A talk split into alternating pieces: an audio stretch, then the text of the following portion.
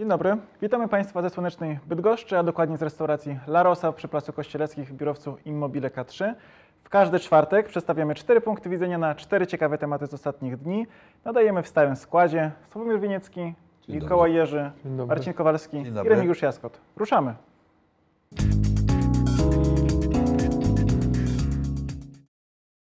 Spółka InPost walczy z degeneracją.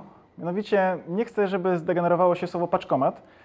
I uzyskała prawo ochronne na to słowo i pisze do firm i też do mediów, że jeśli używają słowa paczkomat, mogą to robić tak naprawdę pod 2 warunkami, czyli pisać z wielkiej litery i dodawać na końcu takie R i oczywiście tylko w mianowniku. Co ciekawe, spółka sama nie jest konsekwentna. Pisze, że można odebrać paczkę w paczkomacie, a jak nic, to jest jednak narzędnik, a nie mianownik. Natomiast to, co mnie najbardziej tutaj zabolało, Bydgoszcz stała się przez moment jakoś znana, czy fragment Bydgoszczy był często fotografowany, bo mieliśmy tutaj zjazd paczkomatów. Państwo zobaczą teraz takie zdjęcie. Stoi 5 maszyn. Ja tutaj przypomnę, od lewej strony jasno-szara maszyna DHL-u, czerwona AliExpress, ciemno-szara DPD, zielona Allegro, biały boks blaszany to Orlen paczka. No okazuje się, że żadna z tych maszyn to nie jest paczkomat, tylko to są jacyś przebierańcy. Straszne, no, fatalna sytuacja językowo.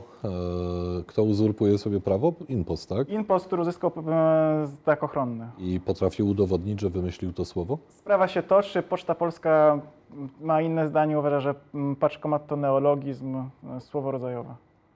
Automat do paczek w sensie? Tak. Okej, no jeżeli wymyślił, rozumiem, że główny akcjonariusz jest podejrzewany o genialne to słowo, paczkomat? Bo sama spółka nie może być autorem. Może być właścicielem prawa, tak? Nie, w porządku. Rozumiem, że dostaniemy w komentarzach, używając różnych słów, dostaniemy w komentarzach informację o tym, że ktoś jest ich właścicielem. Bo każde słowo przecież w jakichś okolicznościach powstało i ma zawsze swojego autora. Rozumiem, że reklama jest dźwignią handlu i warto mówić słowo paczkomat. Językowe absurdy są coraz bardziej groźne i rzeczywiście powodują, iż zaczynam zastanawiać się w ogóle nad logiką funkcjonowania niektórych mechanizmów. Tak?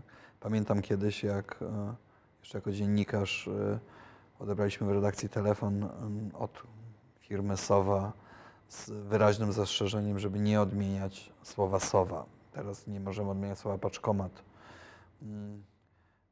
Z jednej strony komiczne, z drugiej strony próba wymuszenia tego poprzez jakieś pisma i przez regulacje, jak rozumiem, poprzez jakieś sankcje karne, no pokazuje, że te absurdy gdzieś, nie wiem, czy gdzieś jest kres w ogóle, czy to gdzieś się można zatrzymać, tak? Ja nie idę do paczkomatu. Tu chyba nie chodzi o odmianę, Marcin. Odmianę również, ale przede wszystkim o używanie z podaniem tego, że jest to nazwa zastrzeżona. Ale o odmianę również. Tylko mianownik, nazwa zastrzeżona, czyli takie, jak ja jestem plastycznie słaby, to takie to OR musiałbym tam to nauczyć rysować i w ten sposób funkcjonować, na przykład napisać do córki SMS-a, żeby poszła do paczkomat po paczkę. Ale tutaj jest, bo to jest kwestia, powiedzmy, to jest zarejestrowane jako znak towarowy, czyli kiedyś to po prostu zostało jako znak towarowy. No mamy znaki towarowe, mamy Apple'a, znak towarowy, tak? Nikt tego jakby później nie kwestionuje. Myślę, że może sobie poczta, jak chce, to może sobie nazwać to listomatem, albo kurieromatem, albo czymkolwiek. No, alkomatem może się nie kojarzyć z tym, że się tam stamtąd coś odbiera. Alkohol. Mój ojciec wciąż tankuje na ACPN-ie. Mimo wszystko, z drugiej strony InPost był pionierem tego rozwiązania.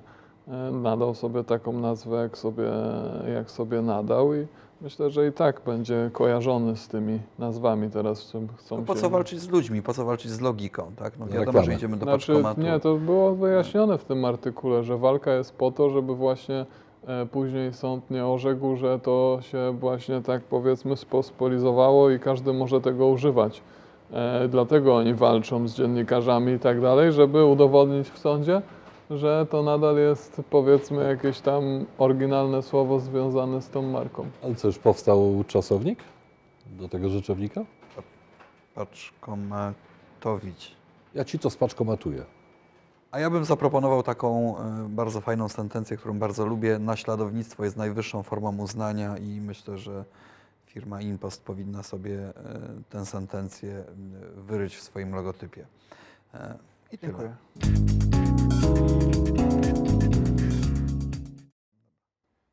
Senatorowie zajmą się petycją obywatela, który zgłosił się z petycją dotyczącą zbyt uciążliwego i głośnego szczekania przez psy w jego otoczeniu. Jest to dość anonimowe, aczkolwiek petycja jest dostępna w internecie, ale nie wiemy, o kogo chodzi. Ale wiemy, że prawo nakazuje taką petycję potraktować bardzo poważnie i senatorowie wypowiadają się w mediach jak najbardziej zatroskani o los tego obywatela i mówią, że rzeczywiście ten problem trzeba uregulować. W petycji jest taki wniosek, żeby każdy właściciel psa w Polsce posiadał licencję na tego psa, co no jest dość kontrowersyjne i budzi dość duże emocje społeczne, ale nie wiem, czy wiecie, ile decybeli jest dostępne w przestrzeni publicznej i ile decybeli jest zgodne z prawem. Tak? To jest 45 w nocy, 55 w dzień. Natomiast pies szczeka średnio z natężeniem 80 decybeli, a wyjątkowo upierdliwe psisko potrafi przekroczyć 110-115 decybeli, a rekordowo podobno nawet 150 decybeli. W związku z powyższym można przyjąć, że niemalże każdy pies dwukrotnie za głośno szczeka i można by było sobie z tego pokpić, gdyby nie fakt, że na przykład na mojej ulicy, na której ja mieszkam, są trzy psy, akurat szczęśliwie dla mnie w odległości kilkuset metrów od mojego domu, które szczekają tak upierdliwie, że jeden z moich sąsiadów musiał przebudować układ wewnętrzny domu i musiał sypialnię przenieść w zupełnie inną część domu. Słyszysz, jak one szczekają? Też słyszę, jak one szczekają. Mimo, szczekają że to... tylko na ciebie? Czy... Nie, szczekają na wszystko, co się rusza. Znaczy ja nie prowadzę takiego monitoringu i nie patrzę, czy też szczekają na sąsiada, ale kiedy ja idę, to szczekają. Na mnie na pewno szczekają. I na przykład, kiedy jadę samochodem wcześniej rano lub późno w nocy, dopadają do furtki i też szczekają. Czy to jest naruszenie, że tak powiem, komfortu życia, w jakiś sposób prawa do funkcjonowania ludzi, którzy mieszkają wokół, trzy psiory, które wyją i harczą niemalże całą noc i 3/4 dnia i nie pozwalają normalnie funkcjonować i żyć? Nie wiem. Jak widać, ta petycja pokazuje i potężny oddźwięk w internecie na tę petycję, że to jest problem. Problem, z którym specjalnie nie wiemy, jak sobie poradzić, no bo jak? Ale to jak każdy może napisać petycję do Senatu? Tak. W każdej sprawie? Tak, za kilka dni wpływa taka petycja do Senatu. Tak. Akurat tą się zajęli. Nie, każdą się zajmują, to jest akurat medialna Rzeczpospolita ją wyciągnęła jako coś ciekawego. Może się włączę... Bo to jest trudny temat teraz w przypadku tej ochrony zwierząt, bo z jednej strony wolność szczekania, tak, a z drugiej strony... Natomiast jak argumentuje autor petycji? Państwo teraz to mogło przeczytać. W pewnym przybliżeniu układ władze państwowe obywatel można przyjąć jako układ pracodawca-pracownik. W przypadku pracodawcy zrobiono wszystko, żeby pracownik pracował jak najwydajniej dla wspólnego dobrobytu. Musi zapewnić mu więc możliwość realizacji najważniejszych potrzeb bytowych, ale również odpoczynku. A że kto jest pracodawcą? Pracodawcą jest w jakimś sensie państwo. A pracownikiem jest obywatel. No to ty weź tym socjalizm. Ostatnie zdanie. Po pracy i w nocy oraz w trakcie spaceru, zamiast wypoczywać, jestem zmuszony do wysłuchiwania szczekania psów. To ja do tego, kto sformułował taką tezę, państwo jest pracodawcą, powiem tak, do budy. No, nie poznaję kolegi. Co najfajniejsze w całej tej petycji jest tutaj o układzie władze państwowe obywatel. Władze państwowe są wielkimi literami, obywatel z małych, więc faktycznie licencja na posiadanie wszystkiego jest potrzebna. Ja myślę, że to rozumiem, że autor jest anonimowy, to jest taki żart, tak? Bo ja z 99% pewnością przed przeczytaniem tego zdania byłem w stanie namierzyć tego, kto napisał petycję. Ale teraz, kiedy pokazałeś, że jest układ obywatel-pracownik, władza-pracodawca, to ja podejrzewam jednego kociarza z Żoliborza. O tym nie pomyślałem. Bo szczerze mówiąc, on lubi koty, on jest pracodawcą wszystkich, tak? No przecież to się składa w logiczną całość, no. Myślicie, że ktoś... No a licencje mają nie obejmować kotów, tylko psy. A nie, licencje będą wydawały lokalne struktury partii. Na przykład. Ludzie uzależnieni od produkcji prawa niestety tak kończą, że są zasypywani takimi petycjami Pozdrawiam mojego psa, który mam nadzieję, jak wyjdzie, ewentualnie zakładam, że nie wyjdzie to prawo, ale jak wyjdzie to prawo, to pozdrawiam mojego psa, który mam nadzieję zrozumie treść tej ustawy, zrozumie powagę sytuacji. Ja bym oczywiście, żeby obniżyć koszty tworzenia tego prawa, mimo wszystko bym zakazał fokom chlapania. No to tam ludzie przychodzą mnie oglądać w jakimś tam fokarium i one chlapią, tak? A można by było zakazać mi tego chlapania, bo przecież jak ochlapię tą wodą, ona ma bakterie, to mogę zachorować, prawda? Ile twój pies ma decybeli w szczeku? Mierzy sobie sam i dostosuje się do ustawy. Dobrze. Dziękuję. Co, ale została odpowiedź? To jest dobra.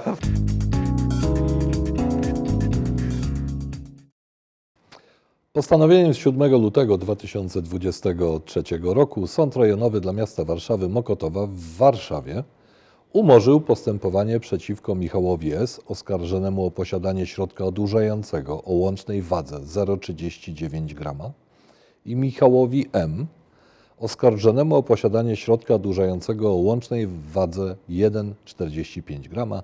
Sąd powołał się oczywiście na ustawę o uzależnieniu narkomanii. Poruszam ten temat dlatego, że chciałem zastanowić się nad aspektami ekonomicznymi tego zdarzenia. Mata, bo o nim mówimy, to raper, który dzięki władzy zdobywa niebywałą popularność. W swoich piosenkach pokazuje władzę jako absolutnie patologiczny stan. Adresował swoje utwory do Jacka Kurskiego, adresował do wielu osób, które jego zdaniem robią krzywdę, aż w końcu został aresztowany. Aresztowanie odbyło się w Warszawie, został zatrzymany ze swoim kolegą, został przewieziony na komisariat, tam spisano zeznania. Oczywiście brały w tym udział kamery jedynej słusznej stacji i stacji powiązanych. Oczywiście cała Polska żyła aresztowaniem. Następnie prokurator, no myślę, że potrafimy sobie wyobrazić, jakie były koszty do tego momentu. Następnie prokurator prowadził dochodzenie, prokurator oczywiście niezależny. Całość nie ważyła nawet 2 gram. To te pieniądze, które sobie wyobrażacie, ważą już dużo, dużo więcej. Miałem takie przekonanie już wtedy, że być może jest to jakaś skryta kampania reklamowa dealerów. Bo ten dealer naprawdę ma ciężko, on się musi ukrywać, tak? No i chłopacy albo dziewczyny, dealerzy, dealerki wymyślili taki fajny pomysł, że się skoncentrują na tym, żeby zaangażować w reklamę organy ścigania. To zaangażowanie się udało. Ta kampania reklamowa była dość droga, skończyła się w sądzie. Nikt już nie zastanawia się nad tym, że prowadzenie dochodzenia przeciwko raperowi, który walczy na arenie politycznej z PiS-em, jest niczym innym jak dokładną odwrotnością idei ustawy o narkomanii i przeciwdziałaniu uzależnieniom. Dlaczego? Dlatego, że wszystkie dzieciaki, które są fanami, mają teraz ochotę poprzez naśladownictwo być jak ich idol. Tak jest. Więc ile kosztowała reklama i jaki przyniosła skutek? Jestem ciekaw, czy ktoś potrafi to policzyć. Jeszcze nie, ponieważ ta akcja trwa. Prokuratura się zapowiedziała odwołanie od tego wyroku wczorajszego, więc wiadomo dlaczego. Dlatego, że Mata jest nie tylko tym symbolem tej takiej bikiniarskiej młodzieży w latach 50., byśmy powiedzieli, bananowej, tak, ale jest też synem profesora Matczaka, który jest strasznie radykalnym wrogiem tej władzy. W związku z powyższym nie mam co do tego żadnych wątpliwości. To było tak spektakularne i głośne, więc to będzie ciąg dalszy i koszty będą dalej generowane, ponieważ prokuratura się odwoła, więc pan prokurator czy pani prokurator sporządzi to odwołanie, znowu zajmie się nim sąd, znowu będzie posiedzenie, znowu będzie decyzja. Utwory będą tak, o odwołaniu. Więc, tak. Widziałem wczoraj Matę na wręczeniu nagród Empiku. Kpił, miał dobry dzień, okulary Mata, pełna gwiazda. Mimo że on przed tą akcją już był na takim bardzo wysokim levelu popularności, w tej chwili on został podbity jeszcze niebotycznie. Nie wiem, co to za kretyn to obmyśla, żeby tego typu akcje wprowadzać w życie. Innego słowa nie jestem w stanie, jakby inne słowo nie oddaje tego, co czuję w stosunku do ludzi, którzy taką machinę uruchamiają. Efekt jest dokładnie odwrotny, tak jak i powiedziałeś. Tak? W efekcie Mata jest bardziej kochany, Mata jest bardziej słuchany. Wszyscy ci, którzy może się zastanawiali, czy sięgnąć po jointa, czy nie, na pewno przeważyło się to, że może jednak raczej tak. Tym bardziej, że jak teraz się okazuje, to może nieść z sobą całkowitą bezkarność, do tego te koszty, piętra absurdu sięgają Himalaju. Tutaj nawiązując do poprzedniego wątku, trzeba sobie zadać pytanie, czy jesteśmy zadowoleni z rozwoju socjalnego kołchozu, jakim jest teraz telewizja publiczna, czy jesteśmy zadowoleni z tego, jakie tematy podejmuje, w jaki sposób je prezentuje, bo czy rynek jest z tego zadowolony, to wiemy, że nie, bo sami musimy dokładać po kilka miliardów rocznie na to, żeby to w ogóle funkcjonowało. 2,7 w tym roku.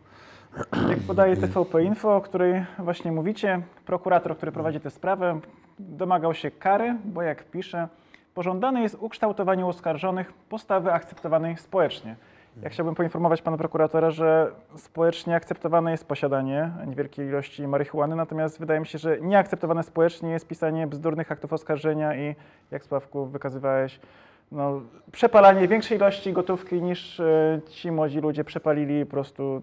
I dodatkowo propagowanie narkotyków w telewizji publicznej. Propagowanie, po prostu propagowanie. Natomiast ja oczywiście rozumiem biznes dealerów. Mam nadzieję, przedstawiłem to żartobliwie, przynajmniej tak to miało zabrzmieć.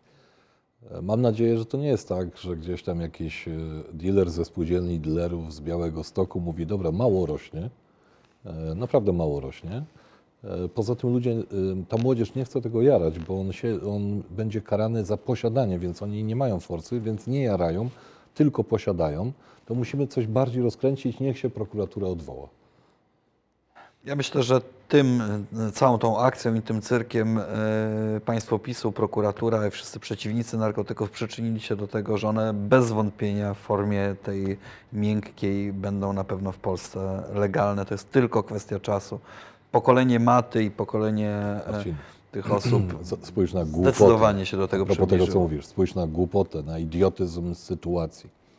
Dopuszczona jest marihuana lecznicza.